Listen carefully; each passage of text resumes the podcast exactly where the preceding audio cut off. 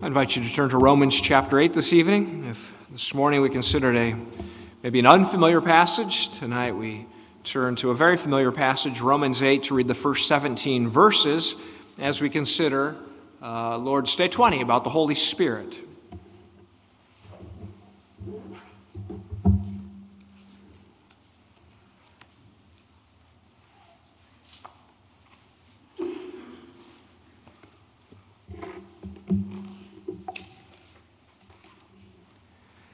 Romans 8, at verse 1, the God breathed, the trustworthy, infallible scriptures. There is therefore now no condemnation to those who are in Christ Jesus, who do not walk according to the flesh, but according to the Spirit. For the law of the Spirit of life in Christ Jesus has made me free from the law of sin and death. For what the law could not do, in that it was weak through the flesh, God did by sending his own Son in the likeness of sinful flesh on account of sin. He condemned sin in the flesh, that the righteous requirement of the law might be fulfilled in us who do not walk according to the flesh, but according to the Spirit. For those who live according to the flesh set their minds on the things of the flesh, but those who live according to the Spirit, the things of the Spirit. For to be carnally minded is death, but to be spiritually minded is life and peace. Because the carnal mind is enmity against God, for it is not subject to the law of God, nor indeed can be, so then those who are in the flesh cannot please God. But you are not in the flesh, but in the Spirit, if indeed the Spirit of God dwells in you. Now, if anyone does not have the Spirit of Christ, he is not his. And if Christ is in you, the body is dead because of sin, but the Spirit is life because of righteousness. But if the Spirit of him who raised Jesus from the dead dwells in you, he who raised Christ from the dead will also give life to your mortal bodies through his Spirit who dwells in you. And therefore, brethren, we are debtors not to the flesh, to live according to the flesh. For if you live according to the flesh, you will die.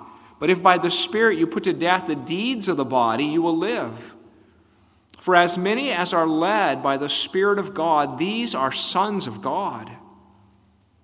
For you did not receive the spirit of bondage again to fear, but you received the spirit of adoption, by whom we cry out, Abba, Father. The Spirit Himself bears witness with our spirit that we are children of God.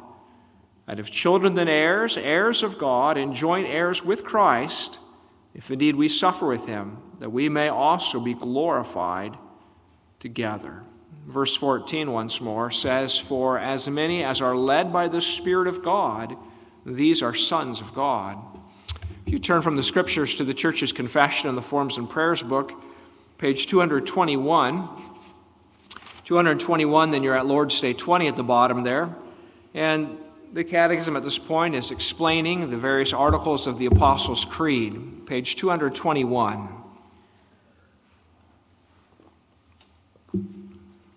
And so it's asked now, what do you believe when you make this confession concerning the Holy Spirit?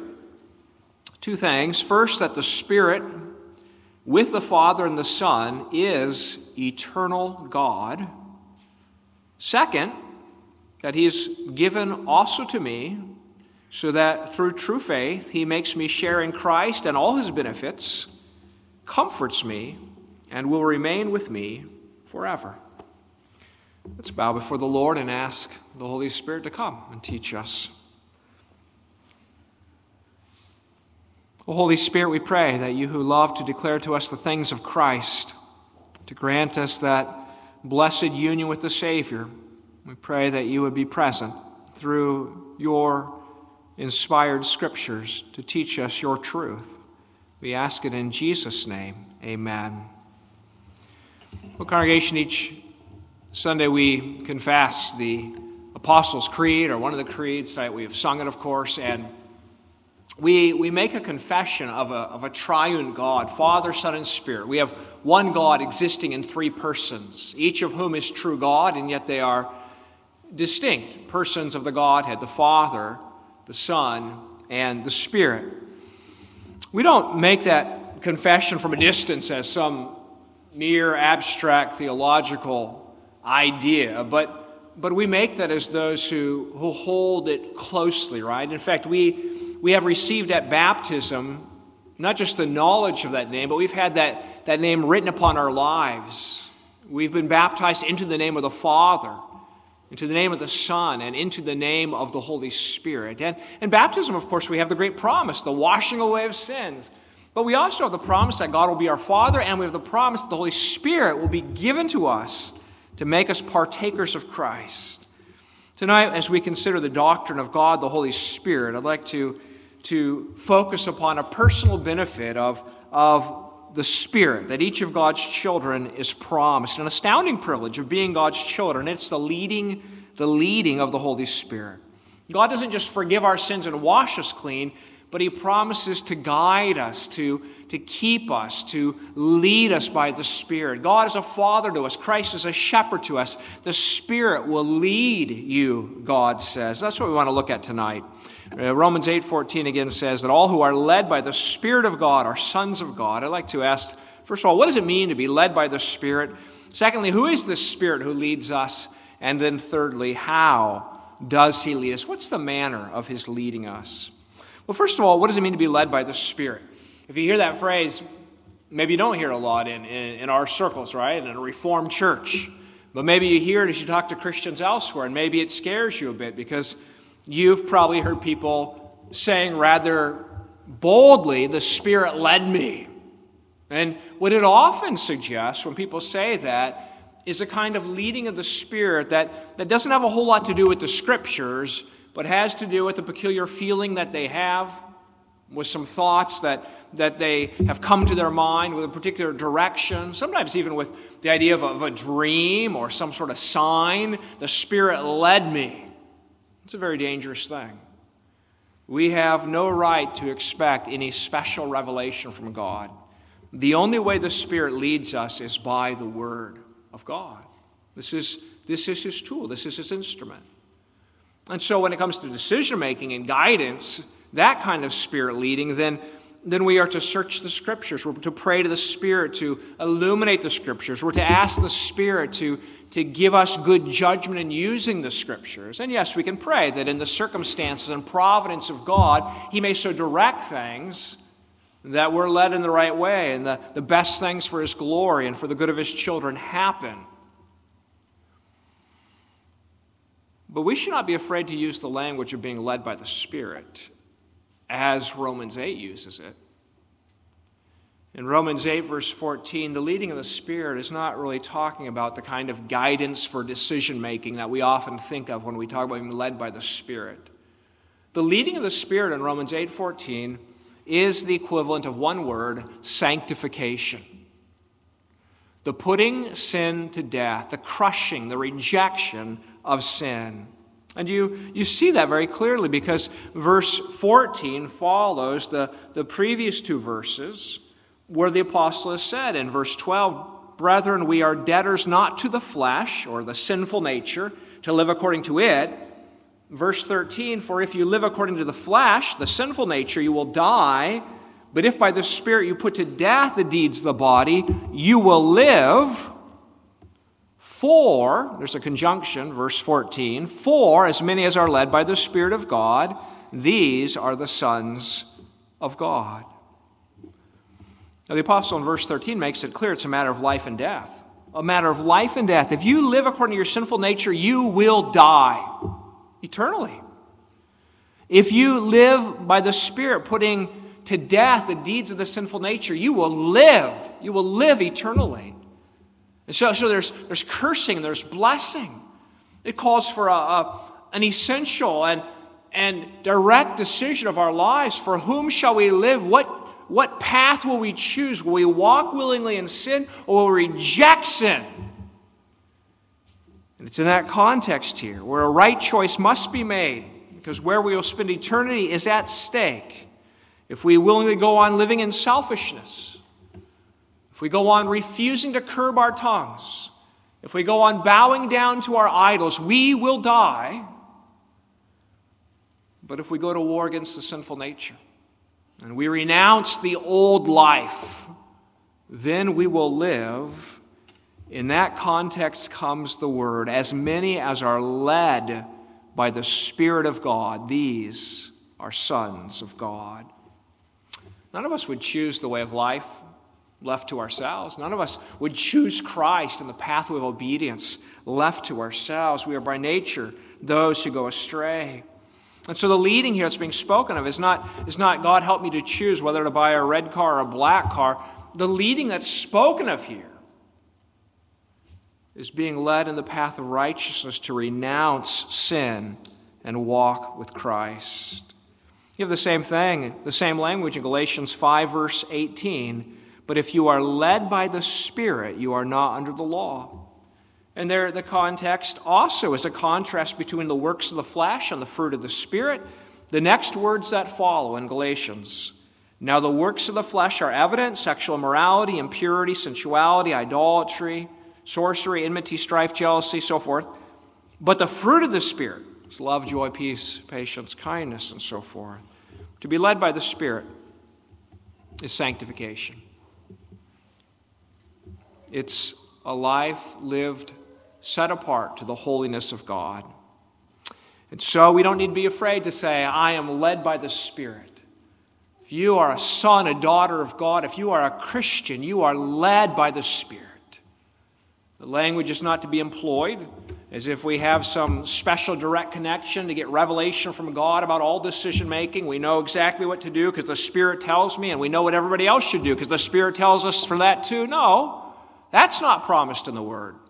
But this leading of renouncing sin belongs to every child of God. We are led by the Spirit. If you don't have the Spirit, the apostle says, you do not belong to Christ. And if you do belong to Christ, you are led by the Spirit. Well, who is the Spirit? Let's think about that secondly tonight. Who is the Spirit? Three things we want to consider here. First of all, he's the Spirit of God. Secondly, he's the Spirit of Christ. And thirdly, he's the Spirit given to the Christian. First of all, he's the Spirit of God we have to confess that tonight that this one who leads us is, is none other than God Himself. It's the third person of the Trinity. It's the one who is worshiped and glorified with the Father and the Son. It is God, the Holy Spirit. It is the eternal and almighty Creator. This is the one who leads us. He's not an it, it's a He. It's not some, he's not some, some mere force or power. We've spoken before how the so called Jehovah's Witnesses think that the Holy Spirit is simply the arm of God or the strength of God or the power of God. And so the Spirit in their minds is not much more than electricity or some real powerful force. But, but that's not it. The Spirit of God in the Bible is a spirit who is a person of the Godhead, who can be grieved by our sin. He is God. He, he, is one who knows us and can be known. He's the Almighty Creator who hovered over the waters of the of creation. He's the third person of the Trinity. He's not the Father who eternally begets the Son. He's not the Son who's eternally begotten of the Father, but He is the Spirit who proceeds who's spirated, who proceeds from the Father and the Son. That's the nature of their eternal relationships. Eternally, the Son is begotten of the Father, eternally begets, and eternally the Spirit is proceeding from Father and Son. And it's the role of the Holy Spirit in terms of creation to organize, to perfect, to bring to completion. It's the role of the Holy Spirit in redemption to renew, to perfect, glorify. He's the Spirit of God. The one who leads you is God, the third person of the Godhead. But secondly, he's the Spirit of Christ. Notice in Romans 8 that this Spirit, in verse 9, is called both the Spirit of God, and then he's called again in verse 9 the Spirit of Christ. It's an uh, obvious sign of the unity of the Godhead. Spirit of God, Spirit of Christ, Christ is God. But I think it's more than that. The Spirit of Christ is the Spirit that was given to Christ to equip him in his human nature for ministry. This Spirit was poured out on Jesus at his baptism, and it, it endowed him with strength to do the things he did, to minister on earth, and even to die on the cross. And Jesus, having died on the cross for our sins, this Spirit has become the Spirit of Christ. Remember in Acts chapter 2? Peter stands up to explain these signs of the Spirit's outpouring, speaking in foreign languages and so forth. And, and Peter says in Acts 2.32, This Jesus God has raised up, of which we are all witnesses, therefore being exalted to the right hand of God, and having received from the Father the promise of the Holy Spirit, he poured out this which you now see and hear. It's Jesus whom you killed, God raised up. Being raised up now as the victor, he receives from the Father the Spirit, and he's poured out the Spirit, and that's why you see and hear these things in Jerusalem, Peter says. The Holy Spirit is the property of Jesus Christ. And so 1 Corinthians 15 can say in verse 45, and so it is written, the first man, Adam, became a living being. God breathed into him. The last Adam, that's Jesus, the last Adam became a life giving spirit. The Spirit and Christ are almost identified. In 2 Corinthians 3:17, now the Lord is the Spirit, and where the Spirit of the Lord is, there's liberty. It's the Spirit of Christ. Spirit and Christ are almost, though they're two distinct persons of the Godhead, they are united in one singular service. God sent his Son to accomplish redemption to secure for us this great benefit of God the Spirit.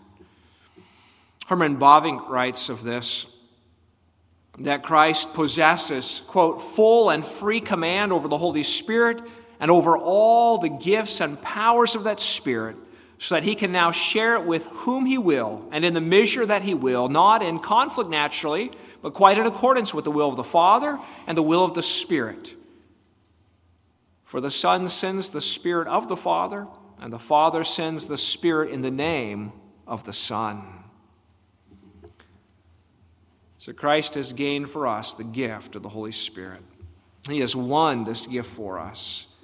And the Spirit delights to be sent as the Spirit of Christ to give us the things of the Lord Jesus to proclaim to us our Savior and His accomplishments, to bring us into fellowship, living union through faith with Jesus Christ. That's the great work of the Holy Spirit.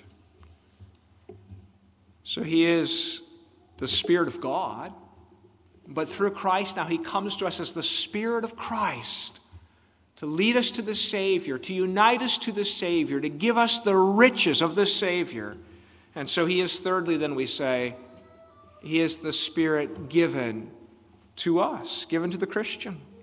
In the Catechism, we, we make this statement. Second, that he's also given to me, so that through true faith he makes me share in Christ and all his benefits. That's important because all of Christ and all of his benefits are, are of no value to us unless there's a connection between us and Jesus. And that connection is the bond of the Spirit, the bond of faith. And so the Spirit brings us into that. He changes our hearts, He causes us to be born again, He resurrects us from the dead, spiritually speaking. And we need that. To have received the Spirit is to have received Christ. If you have not received the Spirit, you do not have Christ. If you have Christ, it's only because He's poured out His Spirit upon you. All Christ's benefits belong to Jesus. Christ's benefits, forgiveness of sins and life eternal, and all that Christ has for us, they're not, they're not so many benefits stored up somewhere in some, some storage house or some bank all Christ's benefits are intimately connected to Christ. You only have them when you have Christ, when you have fellowship with Jesus, and only the Spirit can put you in that fellowship. So, who has the Spirit? All the sons and daughters of God, every believer. The leading of the Spirit, the leading of the Spirit is not something that belongs to a select few of Christians. You know, I'm a spirit led Christian. No, there's only one kind of Christian, and that's the Christian who is led by the Spirit, one who has that gift from Jesus Christ. Anyone who does not have the Spirit of Christ does not belong to him. So the Spirit is the common possession, it's the, it's the definitive mark of what it means to be a Christian. It's that essential thing. If you don't have the Spirit, you don't have Christ Jesus. And the life without the Spirit is death, it's bondage. The apostle says very clearly, right, that verse 7 the, the carnal mind, the fleshly mind, the mind that's still under the power of the sinful nature, is enmity against God. Naturally, we are, we are enemies of God, we are hostile to God, and that mind cannot subject, be subject to the law of God. Those who are in the flesh cannot please God. You observe the life of an unbeliever, one who doesn't have the Spirit. You are observing the life of someone who can't please God. They are a slave to sin. They are not led by the Spirit, but they are governed by their own sinful desires, their own sinful thoughts, their own sinful appetites. But Christ, by his death, by his perfect life, has obtained for us God, the Spirit, sent now as our great rescuer. And so the gift of the Spirit is not a cause for pride, but a cause for humility. Benjamin Warfield, the, the great Princeton seminary theologian, died in 1921. He makes that point in a message he preached at the chapel of the theological seminary at Princeton. He, he said, It is obviously a mistake, therefore, to look upon the claim to be led by God's Spirit as an evidence of spiritual pride. It is rather the mark of spiritual humility. This leading of the Spirit is not some peculiar gift reserved for special sanctity and granted as the reward of high merit alone. It is the common gift poured out on all God's children to meet their common need, and is the evidence, therefore, of their common weakness and their common unworthiness. In its absence, we should remain hopelessly the children of the devil. By its presence alone, we are constituted the children of God. Those who boast, I'm led by the Spirit, don't know what it means to be led by the Spirit. To say I'm led by the Spirit is to say, apart from the Spirit, I love sin. Apart from the Spirit, I hate God. Apart from the Spirit, I am destined to destruction. To say I'm led by the Spirit is to say that the Spirit of God has given me what I could never found for myself. He's rescued me, He's given me life. And so we're to pray for that gift of the Spirit. Jesus promised that all who ask the Father will be freely given the Spirit. Speaking of baptism, we are to pray, aren't we, that the children of the church will have the Spirit. Do you pray that? You pray that for your children, for your grandchildren, that God will give them the Holy Spirit because apart from the Spirit, they are slaves to their sinful flesh. We're all hopelessly lost apart from the Spirit. But this Spirit is no attainment of ours, it is the gift of God. He convicts us of sin. We'd never feel We'd never feel conviction for sin. We'd never feel hatred for sin. We'd never know we've offended God if the Spirit didn't weigh upon us. And this Spirit leads us to Christ. We would never see the beauty of Christ. We'd never be attracted by Jesus. We'd never be convinced that He's the Savior we need and the one who's willing to receive us if it weren't for the Spirit. But the Spirit draws us. He leads us away from our self righteousness. He leads us to faith in Jesus. He leads us to walk with Christ. So, the leading of the Spirit is sanctification, it's to put sin to death. The Spirit is the Spirit of God. He's God Himself. He's the Spirit of Christ, sent by our Savior, and He's the Spirit given to the believer. But finally, tonight, how are we led by the Spirit? How are we led by the Spirit? And I mean here the manner of his leading, not really the tools of his leading. The tools of his leading, as I said before, is the Word of God. You don't find the Spirit anywhere else. If you want to meet the Spirit, you find Him in the Word. You find Him in the ministry of His Word, the preaching of the Word, the sacraments. You find Him in the reading of your Bible. This is where you find the Spirit. Okay, but how? How does the Spirit lead us? What's the, the nature or the manner of the way in which He leads us through this Word? Let me mention five things. Number one, He leads us jealously. God's a jealous God. We know that, right? God proclaims that about Himself. He's a jealous God. He cares about His glory. He cares about His glory in your life. He cares about His children. He guards them and keeps them. He, we read in James that the Spirit yearns for us jealously. The Apostle Paul told the Corinthians, For I am jealous for you with a godly jealousy for I have betrothed you to one husband, that I might present you as a chaste virgin to Christ. The Spirit is more jealous than the Apostle Paul was. It's actually the Spirit who is speaking through Paul, right? He's jealous to present us on that last day to Christ as a pure and holy bride. When He leads us to crush sin, to die to sin, to renounce sin. He is jealous for our lives.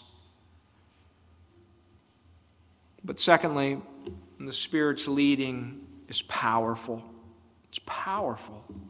He is God. He does no shoddy work, He takes no half measures. He is, according to Romans 8, verse 11, no one other than the Spirit who raised Jesus from the dead and now dwells in you. The very Spirit who raised Christ from the dead lives in you, the apostle says. And so he, he's not just an advisor. He doesn't casually tell you, you know, go down the road and take a left. He, he's with you. He's with you powerfully to bring you illuminating the way, opening our blind eyes, moving our hearts. But thirdly, his leading is constant. He leads us constantly. His, his leading is not sporadic. It's not that he interjects into our lives here and there, maybe today, maybe tomorrow. We don't know when we'll see him.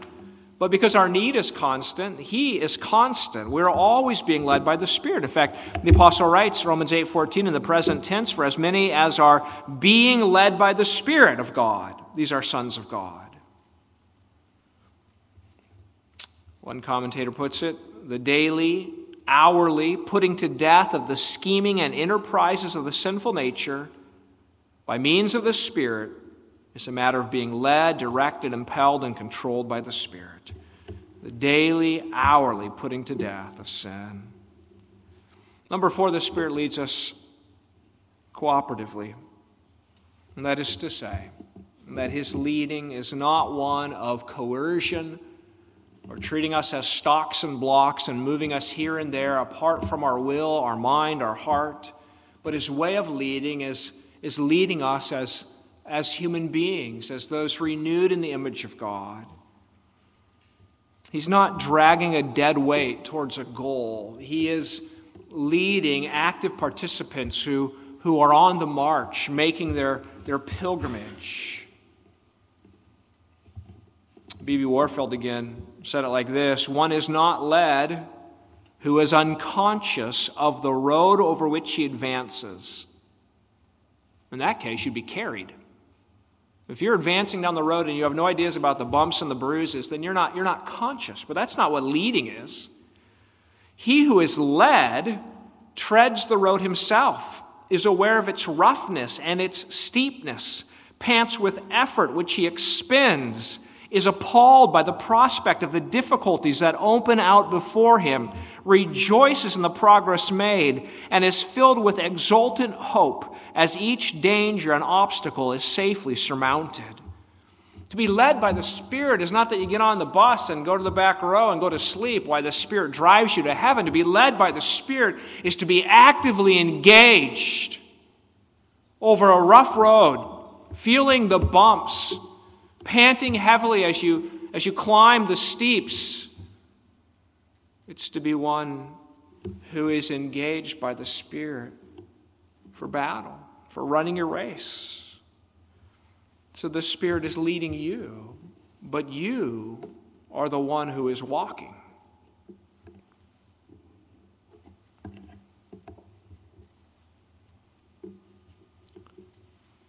When we face difficulties in the Christian life, it's not a, a sign that we're not being led by the Spirit. If you, if you have a conflict in your life between the sin that tugs at you and your knowledge of what you ought to do and what you and your inner man want to do, that conflict is not a sign that you don't have a, the Spirit, it's the sign that you do have the Spirit. The Spirit is causing you to not be friends with sin, but to be hostile to sin the Spirit is causing you not to be hostile to God, but to be friends with God. And therefore, there is a battle inside. You're wrestling against the sinful nature. You're wrestling against Satan. You're wrestling against the world's temptations. This is the Christian life to which the Holy Spirit calls you to be engaged, convicts you, leads you in the truth. Those tensions we feel are the evidences of the presence of God, the Spirit, in our lives, the Spirit of Christ. I think I said I had five things. I actually have six. Number five, he leads us tenderly. What a blessed line in the, in the Catechism when it says that he comforts me. Remember, Jesus said, I will ask the Father, and he will give you another to be with you, another paraclete, another comforter. The Spirit is the Spirit of Christ. Is Christ a gentle shepherd? Did Christ speak words saying, Do not fear, little children, little flock, your Father will give to you the, the kingdom? Did Christ, did Christ say to you, Don't be anxious about what you'll eat or drink or wear? Your Father knows your needs. The Spirit is the same thing. He's the Spirit of Christ. And He comforts us. In fact, Romans 8 is so meaningful to us, isn't it? And so memorable to us because, because it's so filled with these rich comforts. Not only does it speak about the Spirit over and over and over, it makes clear it's the Spirit who is ministering to us this comfort. The Spirit is testifying to us that we are God's children. Remember, maybe I said it from the pulpit, but I read somewhere that in the early centuries when a, when a Roman general came back from from vic- being victorious at, at battle. And he, he rode through the town on parades as they would have, and all the people would come out and scream his praises and cheer for him. That a slave was appointed to ride in the chariot with them and to repeat to him over and over, You are a man, not a God. You are a man, not a God, as if to keep him humble.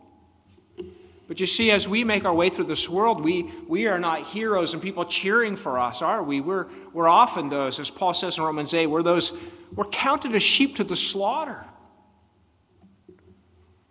But God, the Holy Spirit, is with us, not saying you are a man, not a God, but He's saying to us over and over, you are a son and not an orphan. You are a daughter and not an orphan. The world can beat on you. Satan can attack you, your sinful nature can weigh you down, but you are a son of God. You are not an orphan. And the Spirit cries out with our spirits that we are children of God. The Spirit leads us to, to, to cry out in bold prayer, Abba, Father, knowing that we'll be heard. He's a tender comforter. Finally, tonight, the Spirit leads us unfailingly. We confess in Lord's Day 20 that He will remain with me forever. Remain with me forever.